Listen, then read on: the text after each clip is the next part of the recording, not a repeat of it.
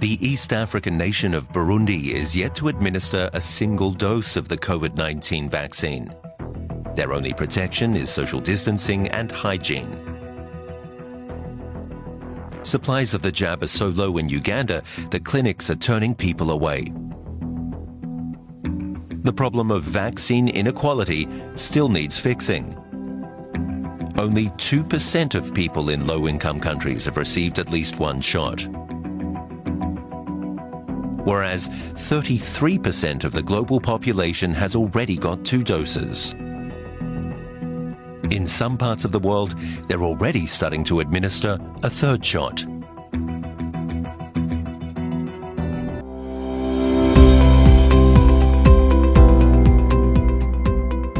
The clip you heard is about a year old from a YouTube video from DW News called Vaccine Inequality Slows the Global Pandemic Fight.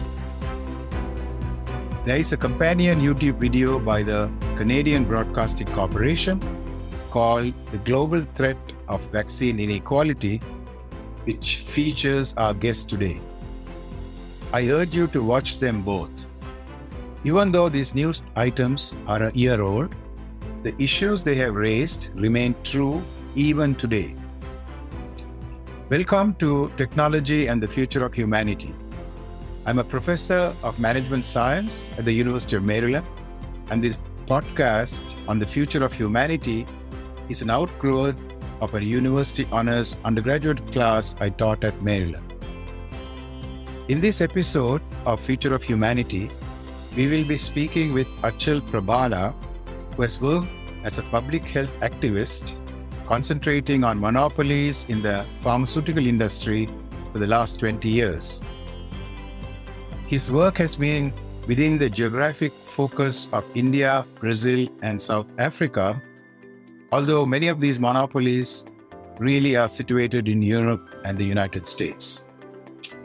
During the pandemic, he has worked extensively on ways to increase access to vaccines, particularly the mRNA vaccines and continues to do so. Achal Prabhala is currently the coordinator of the Access IBSA project, which was originated in a Shuttleworth Foundation Fellowship in 2016. In the recent past, he has been a Carnegie Resident Equity Scholar, Mellon Foundation Fellow at the University of Witwatersrand in Johannesburg, and a visiting researcher at the University of Cape Town served on the advisory board of Wikimedia Foundation and on the expert advisory group of Medicines Patent Pool. Achal, a really warm welcome to this podcast on technology and the future of humanity. Thank you, Anand.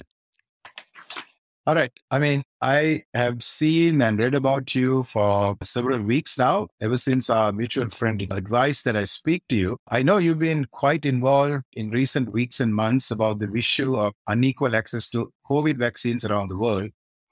I mean, you even have Scientific American articles that I've read actually, and they have seemed to, you know, caused quite a stir. So, can you kind of give us a sense of the impact of COVID on countries like India, Brazil, South Africa, and other parts of the world.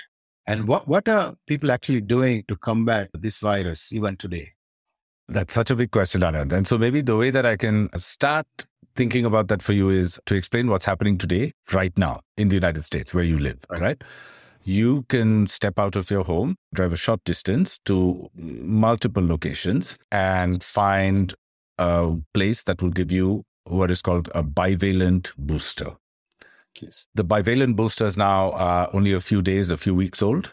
They were very recently approved by the FDA. They're available from both Moderna and from Pfizer. And what they are are vaccines that target the original, what is called wild type of the coronavirus that emerged in 2020. And as well, that's the bi in the bivalent, the Omicron subvariant, BA5 that is currently responsible for the the largest number of cases in the United States and Western Europe. So what it does is provide protection against transmission of the very thing that is infecting people today and still causing milder degrees of panic, but panic nevertheless. Right. And the reason that the bivalent vaccine exists is because the previous versions of the vaccines, let's call them the first generation vaccines, right? Whether they were mRNA or non mRNA, all of them began to get less and less effective as variants emerged. So one of the things I think that many people remember, which I, am sure you remember, and you know anyone on the street practically will remember, are those incredibly high efficacy figures that came out of Pfizer and Moderna towards the end of 2020, when they released through press releases their own interim study results from phase three trials of their vaccines. That figure was for protection against transmission, meaning it was the the degree to which you would be protected against even catching COVID. And that figure rapidly fell during the year as new variants emerged. So the first big variant that emerged was the Delta variant in India towards the middle of 2021. And what that did was to drop the efficacy of all vaccines, including mRNA vaccines. And then we had Omicron in December of 2021, and it dramatically dropped the efficacy of these vaccines almost to the point for some vaccines of rendering them completely ineffective at protecting against transmission. It's important to point out here that many of the vaccines, the majority of them, continue to protect against severe illness, but they could not guard against infection, right? And for several people, and this is one of one of the ways in which this is manifested, I think, in the United States, is the fact that you have hundreds of people still dying a week from COVID, right? It's just not on the front pages of newspapers, but they're still dying.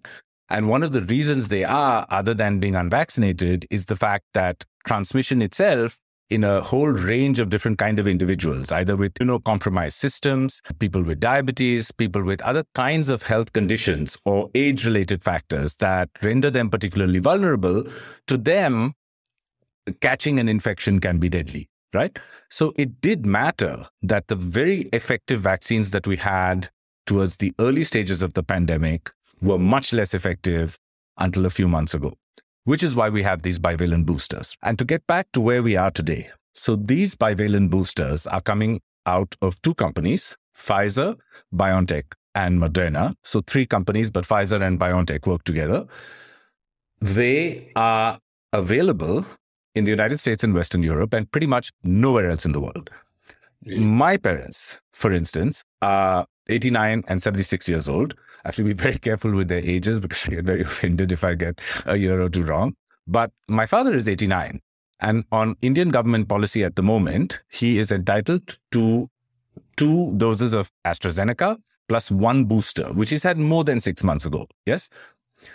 The AstraZeneca booster is not used any longer in the United Kingdom or Europe.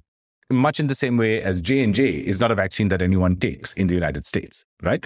The reason that it's not used is that it has documentation showing that it provides 0% protection against the transmission of Omicron.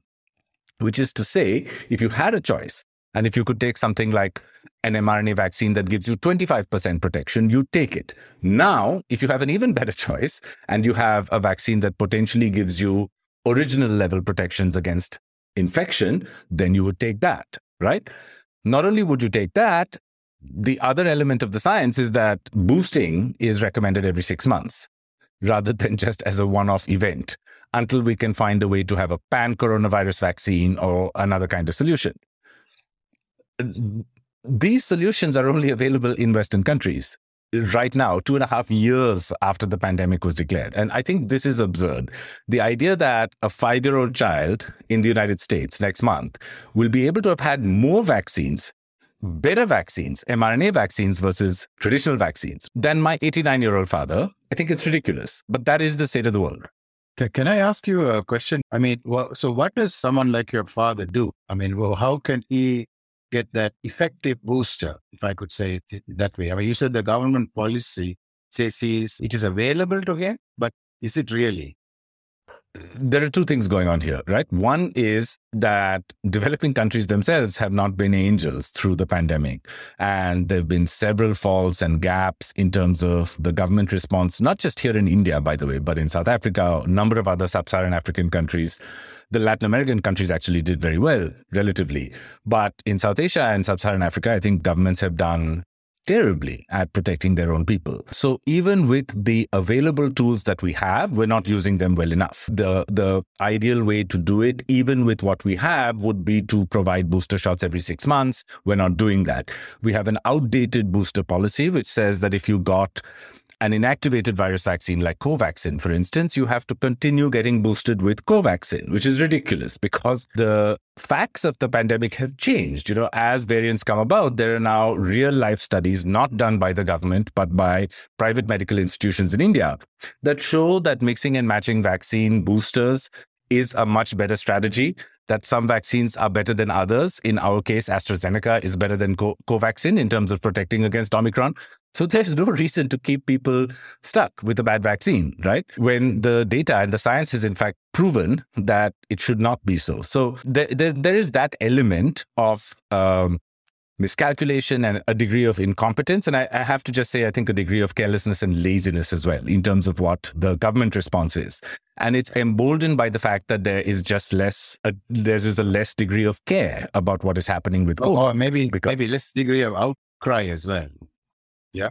That's exactly right. You see, so I think a lot of the way government policy functions is as a response to outcry. And so if it's not on the headlines any longer, if it's not on people's minds any longer, then why do we do anything about it? But but can I ask you if the if the policy was better and and and that that there was a protocol about who gets it and when they get it and those kinds of things and what they get, uh, are there enough vaccines to go around? So this is an interesting question. There are enough vaccines to go around at this moment there weren't enough vaccines to go around when we started. So I, for instance, got my first shot in about March of 2021. I got my second shot at the end of Delta, which means that I lived through in Bangalore the Delta variant ripping this country apart without the benefit of a second shot because I wasn't eligible for it. The reason it was delayed is because of a shortage of vaccines. So the truth is that with any country, really, honestly, whether the United States or India, when there is a great simultaneous surging need, there is going to be a degree of shortage, a degree of delay and wait, right? In our case, we had not only a delay in the disbursement of vaccines, but then also severe crunches in the vaccine numbers that we had to give out. That then subsequently eased. And so we're in a much better situation now because the degree of basic vaccination is quite high. And that means that people have some degree of basic protection, you know, which is which is good. The problem is that even if India did much better and had more responsive policies that were forward looking as well. One of the reasons that we went into Delta, in fact, was the fact that I think that we were very slow on realizing that we needed to vaccinate people as quickly as we could. We had a kind of honeymoon period in COVID when we heard horror stories coming out of Italy and the United States or New York City in particular India was open. We were going to gyms and we were going to restaurants, and I lived here, so I understand exactly what we went through. It was really like the pandemic had never existed. And really almost overnight, in a in a in a period of about a week, we went from this incredible lull and complacency into horror. Now, and, and a part of the reason we went into that horror is because of the fact that we should have been able to anticipate that something might happen right? We need not have anticipated the horror of Delta. But if we had anticipated that something could happen unless we vaccinated people quickly, right? We would have actually done things much faster. We would have got vaccines out much faster.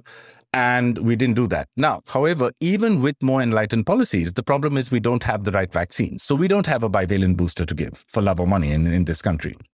So can I kind of focus a little bit on that, right? So we, we understand that, you know, on the one hand, China had a very draconian policy of shutting everything down. And then lots of countries, India maybe have been in the middle, but a lot of African countries, for example, had a less fair attitude to a lot of these things. So you have these two extreme ends of the policy.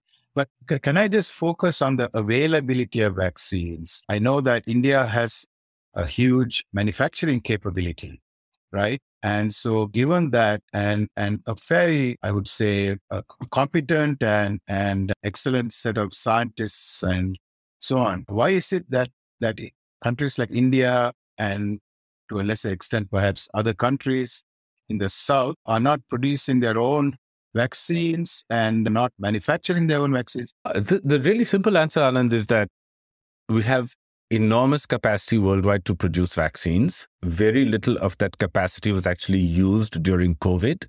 And the reason very little capacity was used is that vaccines are a monopoly of a handful of the companies who made them. And they didn't share that monopoly with other companies who could make their vaccine, even if it meant the potential end of the planet. I see. So when you're talking monopolies, you're talking about the monopoly of IP, right? Intellectual property rights. Uh, or is it also somehow the monopoly of, of being able to manufacture? The monopoly of being able to manufacture doesn't exist. It's a lie. So the kind of competence, let's say, to make a vaccine is often insinuated as being something that only exists in the West. That's just not true. But it is something very convenient for the pharmaceutical industry in the West to propagate because it justifies their holding on to their monopolies tighter. But the monopolies, as far as vaccines go, are quite complex. I hate using that word because I feel like you should explain why it's complex rather than say something is complex. But in traditionally, Anand, I think in medicines, uh, the way that monopolies have been exercised is through intellectual property, through patents, which are, of course, a temporary monopoly granted by states, the governments of the United States or Europe or everywhere else, to a pharmaceutical manufacturer for typically 20 years in order to provide an incentive and protection for the risk that that pharmaceutical manufacturer might have taken to undertake the development of this new drug. Vaccines, however, are in biology what are called large molecules. Most medicines, like antiretrovirals, are like aspirin. They are what are called small molecules. They have a discernible chemical formula and they are products of chemistry. Vaccines traditionally have been products of chemistry and biology. And the biological part the squiggly things that enter vaccines as proteins or peptides or cells, biological cells, they are very complex to make and they are also very hard to regulate.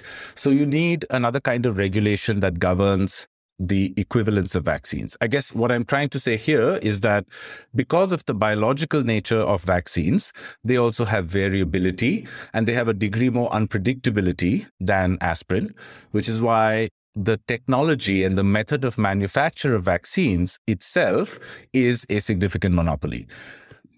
Which is to say, basically, that when Moderna makes a COVID vaccine, they own dozens, if not hundreds, of patents on that vaccine. Many times, the patent estate itself is not entirely owned by Moderna. It's cobbled together in the same way as you would do, let's say, if you wanted to have a large farm, right? Some of that land would be yours. You would license, you would rent some of the land from other people. You would long term use of the land from some other people uh, yet.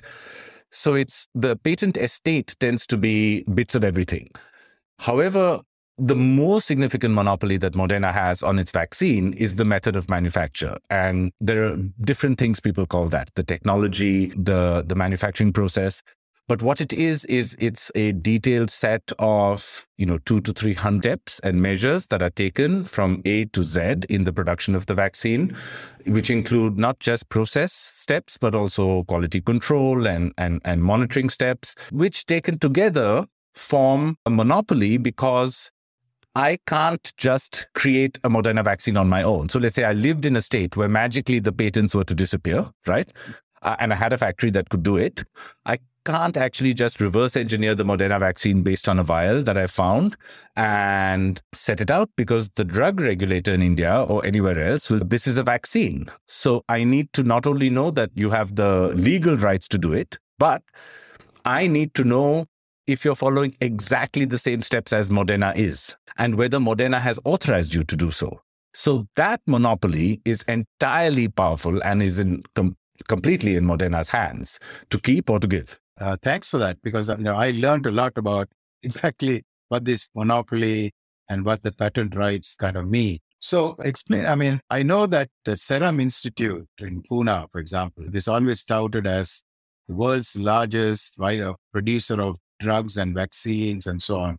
So for the Serum Institute to produce the Moderna vaccine, I mean, they, you are saying that they can't simply do it. They have to essentially know exactly what all those steps are in, in terms of trying to produce this vaccine.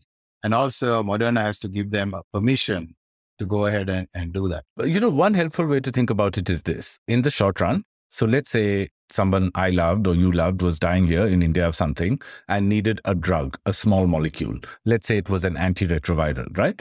And let's say the antiretroviral had a patent monopoly in India. If there was a legal overturning of that patent monopoly, which is possible, the state itself can actually overrule a patent. You can challenge a patent and have it overruled. And uh, so there are multiple ways to get rid of the legal obstacles to a monopoly. And once you do that, a company in India doesn't need permission from whoever put that antiretroviral out in the United States to replicate it. Right. They also actually don't need any help to do so because these are simple molecules again. And, and I think the clue there is in simple because what, what they have to do is simply take a look at it and very easily then they will be able to figure out how to remake it. And so in a, in a, in, in you know, as short a time as maybe two or three months, they could create a viable generic alternative to something that if, if the legal barriers were removed, right? When it comes to vaccines, however, the legal rights can be removed. I mean, that is a possibility. It's, it's a power that states have everywhere in the world. They rarely use that power, but they could use it for vaccines as well. But even if they did so, the problem is that as you explained exactly, Serum or another company in India would not have a manual to make this vaccine. Because the reverse engineering of these vaccines doesn't necessarily yield the same result, because the product is not as exactly measurable as it would be for chemical drugs. It requires the or what is called the originator company, the company who developed a vaccine, to either make it or to license, which is to say authorize another company to make it. Okay. And and you don't have generic vaccines. So what what will be involved? I mean, if you were to kind of make it widely available for the methodology of producing these vaccines to be widely available to countries that really need it. And let me give you the additional kind of comment with, for my question. The German government spent millions of dollars helping the research and so on that ended up with the Pfizer version of the vaccine. And Moderna also got, you know, billions of dollars actually from the US government right at the beginning of this thing. So can these governments not author, not authorize or even direct some of these drug companies to help produce these drugs in, in, in other countries so that it's better for humanity? Uh, the short answer, I think, Anand, to your question is yes, absolutely. that is what should happen. I would love it to happen. I think the slightly more, uh, the, the longer and the more complicated answer, I would say, is this, is that vaccine supply, like everything, is variable. There are ups and downs and cycles in terms of vaccination. And prior to COVID, a lot of it was driven by which donor agency was pushing what kind of vaccination program in what, you know, whatever region of the world that it was which meant that a lot of vaccine manufacturing was public. The, the procurement of vaccines was almost done exclusively by states rather than by private individuals. You know, you don't go to a shop and buy a vaccine typically. You go, to, even in India, to a government facility to get a vaccine. In we and and most of those vaccines were what we would call off patent vaccines so when you get vaccinated for polio or smallpox or tb these are diseases of course that don't exist in the west and very few people get vaccinated therefore but they are vaccines that are in the public domain in general. And so they're very cheap to make. They have multiple suppliers and they have a fairly steady sort of philanthropy driven volume that they are put out for every year. Now, vaccines also over the last 10 or 15 years became a very profitable uh, pharmaceutical industry product, but this is recent. Typically, the, in the long view of history, vaccines have been a fairly low profit governmental intervention where the opportunities for innovation had been low, the opportunities for profit had also been low. And so it was one of those things that was largely ignored by big pharma. Right. What happened more recently is that Pfizer, coincidentally, the same company that now produces a leading mRNA vaccine, worked on vaccine against pneumonia. They called it the PCV, the pneumococcal conjugate vaccine, which in the last 15 years delivered a surge in profits to Pfizer. So this is the company that made Viagra. And prior to the pandemic in 2015 and 16, Prevnar, which is what they called it, was bringing in revenues of really close to about 5 billion a year, making it the single highest valued pharmaceutical product that Pfizer had. And it was a vaccine. GlaxoSmithKline GSK had a competing pneumonia vaccine that they also put out and also made a lot of money on. And so just prior to the pandemic, a couple of these lucky companies were discovering that vaccines could be big business if they innovated to create vaccines to meet what people needed them for in the moment, right? Mm. What the however, prior to the pandemic, the problem with all of the vaccines we had that is what we that they were what we would call traditional vaccines. They were biological vaccines. You had to grow the cells in yeast or in eggs. You had to actually manage all those squiggly things. And that was a linear process. You could not change that. Like you could not jiggle with the time that it took to grow the biologic products that you needed in your vaccine. You could not change the fact that it required a great degree of control over the variation and a complicated regulation system. What changed in the pandemic is for the first time in human history, we were able to create a non biological vaccine, the mRNA vaccine. So the mRNA vaccine is a product chemistry primarily. It uses what is called routine biochemistry, meaning that it's chemistry, you know, it has an element of biology, but it's something that can be made in a test tube. However, when inserted into the body, it's a hack.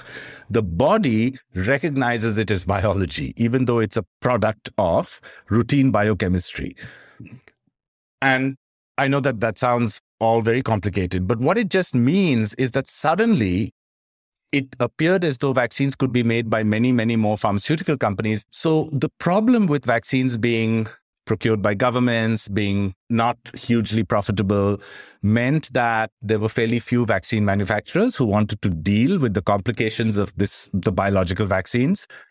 And that's how we went into the pandemic. But we had hundreds of other companies who made regular pharmaceuticals. And it turns out that they're capable of making an mRNA vaccine because it doesn't require the biological expertise, right? So, in a study that I performed with a colleague with Human Rights Watch and Médecins Sans Frontières, we found that there were over 100 companies across Africa, Asia, and Latin America who could make mRNA vaccines. But if we had performed the same exercise for J&J, for instance, right? The J&J vaccine, we would have had one fifth that number. So there would have been 20. And by the way, these companies were not the only companies who could make it. They were just the companies with the highest quality standards. They had exported what is called a sterile injectable product. So very similar to an mRNA vaccine to an EU regulated country or the US FDA, right? Which meant that not only were they capable of making products, they had been previously certified as making them at the highest global standards. The long way around of answering your question is that of course, even if we did not have mRNA vaccines, there's a lot more that we could have done to produce traditional vaccines. But what made mRNA vaccines and the situation with them so egregious is that we can do so much with mRNA vaccines. We can produce them in so many places, in so many companies, in so many countries. I mean, there are, you know, 10 companies across Latin America and Africa who can make mRNA vaccines. None of them are. But the it made the situation even more egregious that they're not. If you get and, and they and and and they are not because of this patent rights and because there's a monopoly because there's a monopoly and moderna and pfizer and biontech don't want to get rid of that monopoly look you know with moderna as you were saying moderna received over a billion dollars at first as an investment purely in research and development which by this is not speculation by their own annual reports, that is to say, by their own admission, covered 100% of their research and development costs. So, Absolutely. What is the risk they took for research and development? Exactly zero, mm. right? On top of that, lucrative pre orders, and pre orders, by the way, are essentially guaranteed orders on the basis of passing regulatory approval for tens of billions of dollars, right? Both companies received from the US government. BioNTech from the German government received a grant of close to 500 million euros in order to 500 million dollars, sorry, in order to develop its own vaccine, right? So they took public money, they created a private product, they created the most democratically manufacturable private product in the world, and then turned it into the most monopolistic vaccine that's ever existed. Until last month, 93% of all mRNA vaccines were supplied to rich countries. 7% went to the other 50% of the world where I live, low and lower middle income countries. The bivalent vaccines, that statistic is even worse. Uh, it's yet to emerge because they've just started being disbursed. But no one, not only am I not getting that here, not only is my father not getting that here, we have no prospects of getting that here, right? I think that is what makes the situation with mRNA vaccines particularly egregious. Now, you would think, going back to your question, if the US government provided 15 or 20 billion dollars to Moderna, a heck of a lot of money, right? Covering, covering all their costs, negating their risk to zero, assuring them of unheard profits, unheard, especially in Moderna's case, that they might have some influence over Moderna.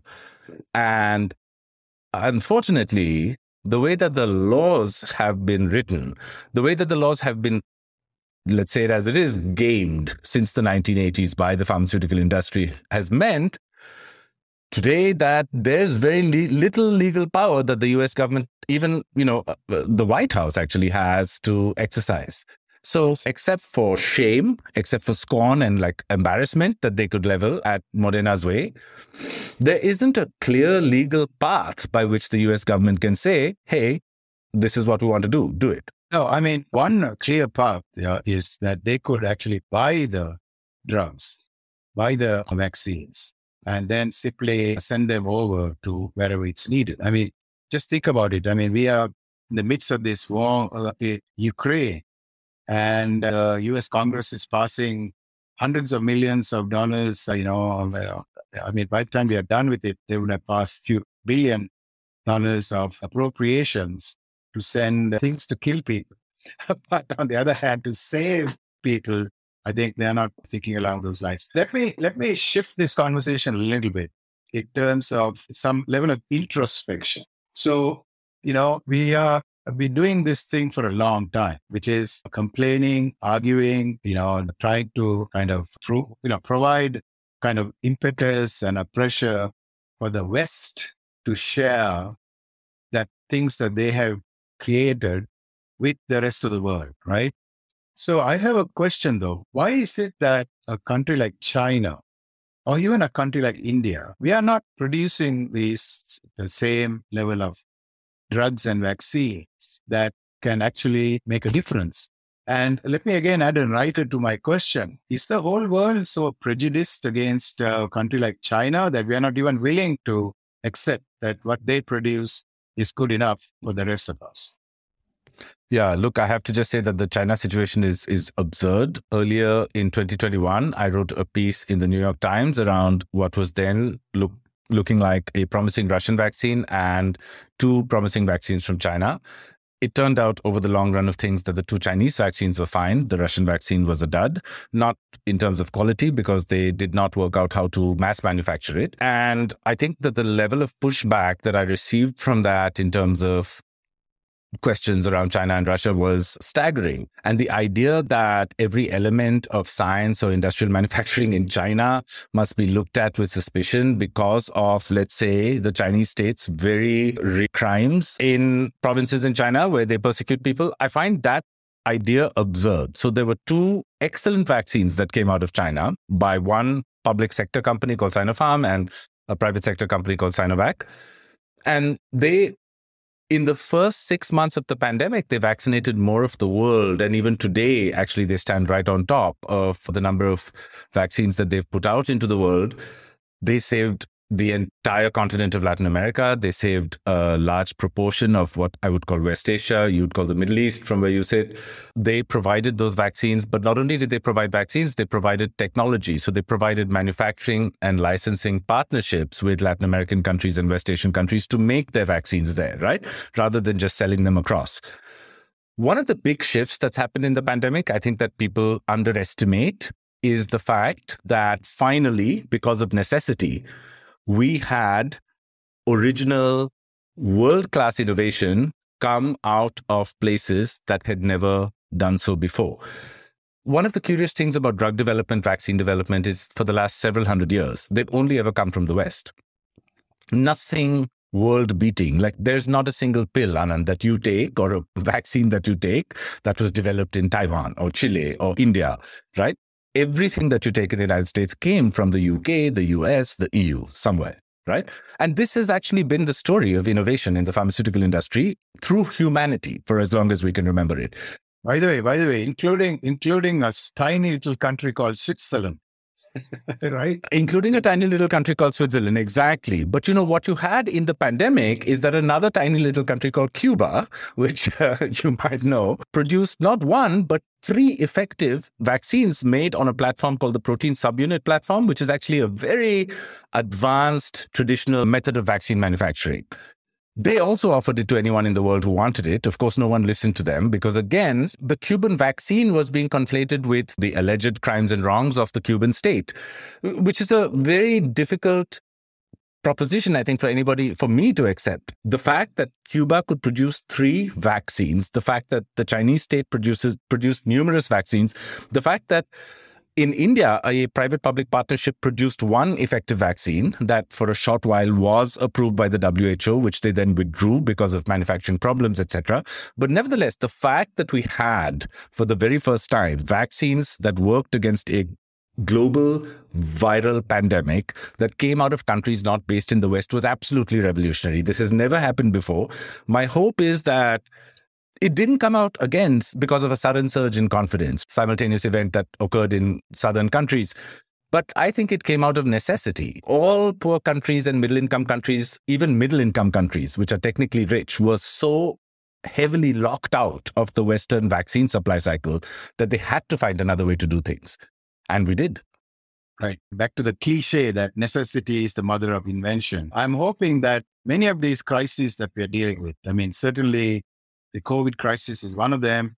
I think, you know, what's going on in terms of the war in Ukraine is another one of them and so on, is now going to trigger more of a cooperation between countries that are not in the spheres of, let's say, the United States and Western world to think new and not, um, I mean, certainly it's very nice to, to hear now. For example, I did not hear, I did not know that Cuba had produced all these vaccines. So sitting in the United States, you don't hear many of these kinds of things.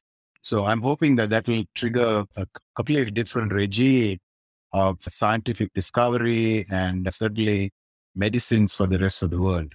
Uh, let me shift. I mean, we have about a few minutes left for this conversation. I want to shift it to two topics and, you know, and take it in this particular order. So the one topic, I know you've spent a lot of time working on uh, issues of uh, uh, the cost of medicines. I mean, wh- why do medicines cost a certain amount? And we, we just had a podcast that I did with Vijay Chandru on rare diseases. It turns out that the cost of medicines for some of these rare diseases could be in the millions of dollars. I mean, every shot you take might be a million dollars. So I don't want you to just focus on the rare disease, but in general. And the second thing about the cost of developing drugs and the cost of what people pay for drugs. And you might want to talk a little bit about generic drugs, you know, and w- what kind of role India can play in this for the rest of the world. And the second thing is, I mean, I, the thing I like about you, actually, you are a visionary. I mean, I, you have this view about what the future of this planet could look like, you know, in a, in a, if we actually are better in terms of how we deal with the rest of the world, uh, we deal with the whole world actually. So what about your your vision in terms of the general area of drug discovery, development, manufacturing, and distribution? Why do drugs cost so much? Ever since about the 1980s, ever since specifically the introduction of something called the Bayh-Dole Act in the United States from Senators Evan Bayh and Bob Dole, the drug industry has spun an incredibly successful story. It's successful because people actually believe it, which is this idea that the only feasible incentive for drug development is a monopoly. It's false. it's false because, firstly, we innovated before the 1980s and we will innovate after and outside of monopolies. But the reason that it's false is that it's also inefficient. So many economists who work on this subject, from the leftist of the left wing to, I would say, far center right, agree that a monopoly and the monopoly system itself, even when it's legal, is an inefficient way to manage innovation and access. You could have a range of other alternatives as incentives that would work just as well. Prize funds, for instance, right? Prize funds would not only work just as well, but they would also allow the National Institutes of Health or the White House to actually set health priorities. So at the moment, the way this works is that a lot of what is decided in terms of what comes into the market is decided by the market, by the pharmaceutical industry. I don't think that they're the experts in deciding what a nation needs in terms of drugs and vaccines, right? The CDC or the NIH might be better predictors of it. So if you had prize funds where you rewarded companies with large, significant, meaningful sums of money for drug development, and then allowed anyone to make that drug or vaccine, for instance, certainly from you know even the most rudimentary economics perspective that is a far more efficient solution for industry and society. A monopoly provides fewer people in the industry with a greater degree of profit right which is obviously why there is such a, you know, a, a craze around you know that particular rent-seeking model. It does not mean that it's either good. It's certainly not good for society, but it in fact also isn't very good for industry in terms of widening and expanding the industry itself. So I think that the in terms of when we look at things like price, that's the first thing to think about. But the second thing to think about with price is why for instance, in the pandemic, Americans were thrilled to be getting their vaccine free, but they weren't. They were only paying for it once instead of twice, which is why they were confused, right? Like yourself. Meaning, every other drug, you not only pay for its development through taxpayer funds that go to the US government, to Treasury, which are then allocated to the National Institutes of Health, which then disperses vast sums of money that you don't hear about because it's not a pandemic to every drug manufacturer to work on heart disease, to do all the kind of basic research that venture capital will not fund because it's too risky, it's too early stage, right? All of that is funded by you. Now, when you buy that drug, you're paying for it twice. In the pandemic, for the very first time, not only did you fund it once, it turned out that this particular time you were let off from paying for it twice. But I just thought it was funny because I think there is such a lack of understanding that the public and, and the US government actually has an extraordinary degree of control over what happens with the price of drugs. But because that's not very well known and understood, because the laws that could allow the government to intervene and the public to intervene have been shaped against them, it means actually that you know, we need to have a, a, harder think of why we squander public money so easily without any accountability.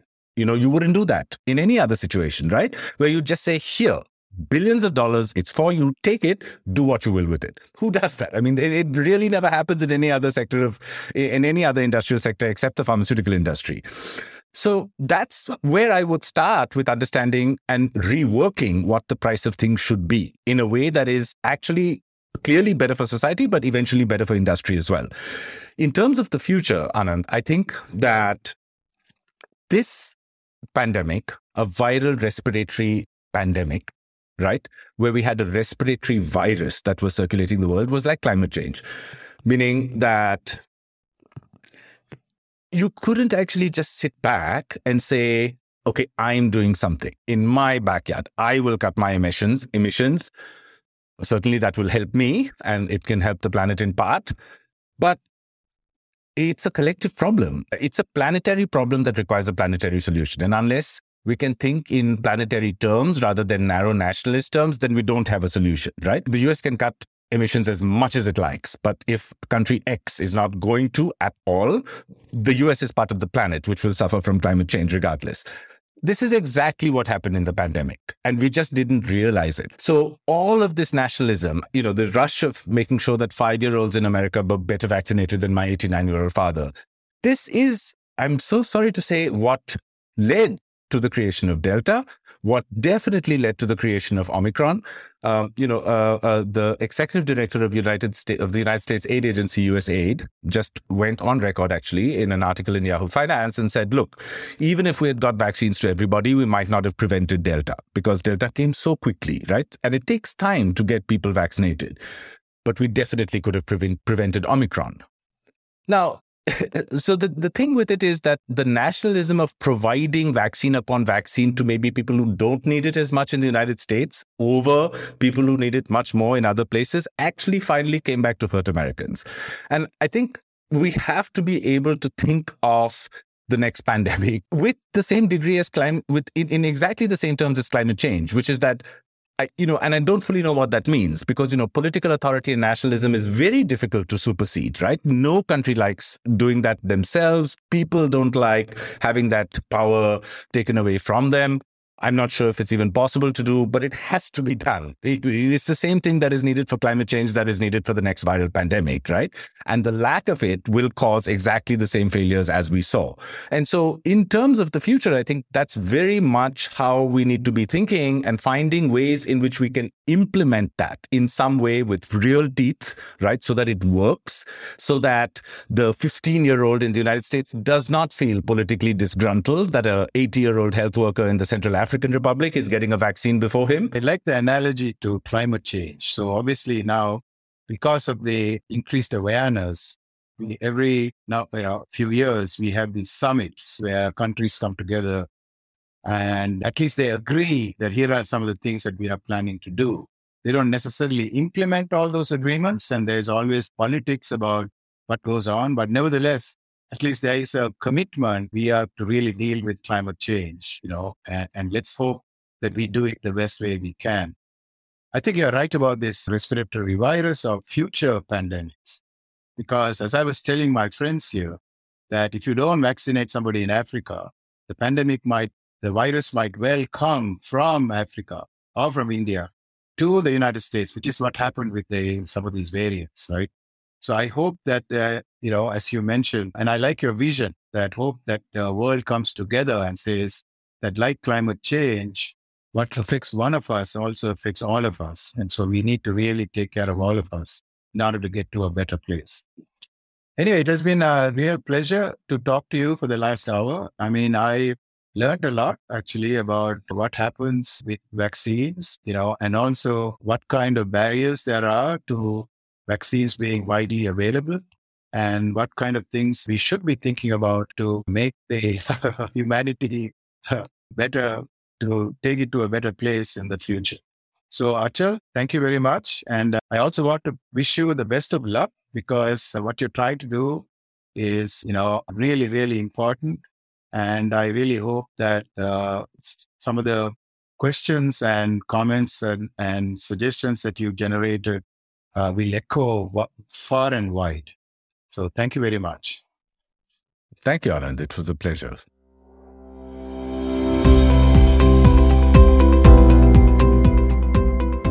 In the next episode of Future of Humanity, so those processes are central to what is human centered AI, but the goals are also new ones.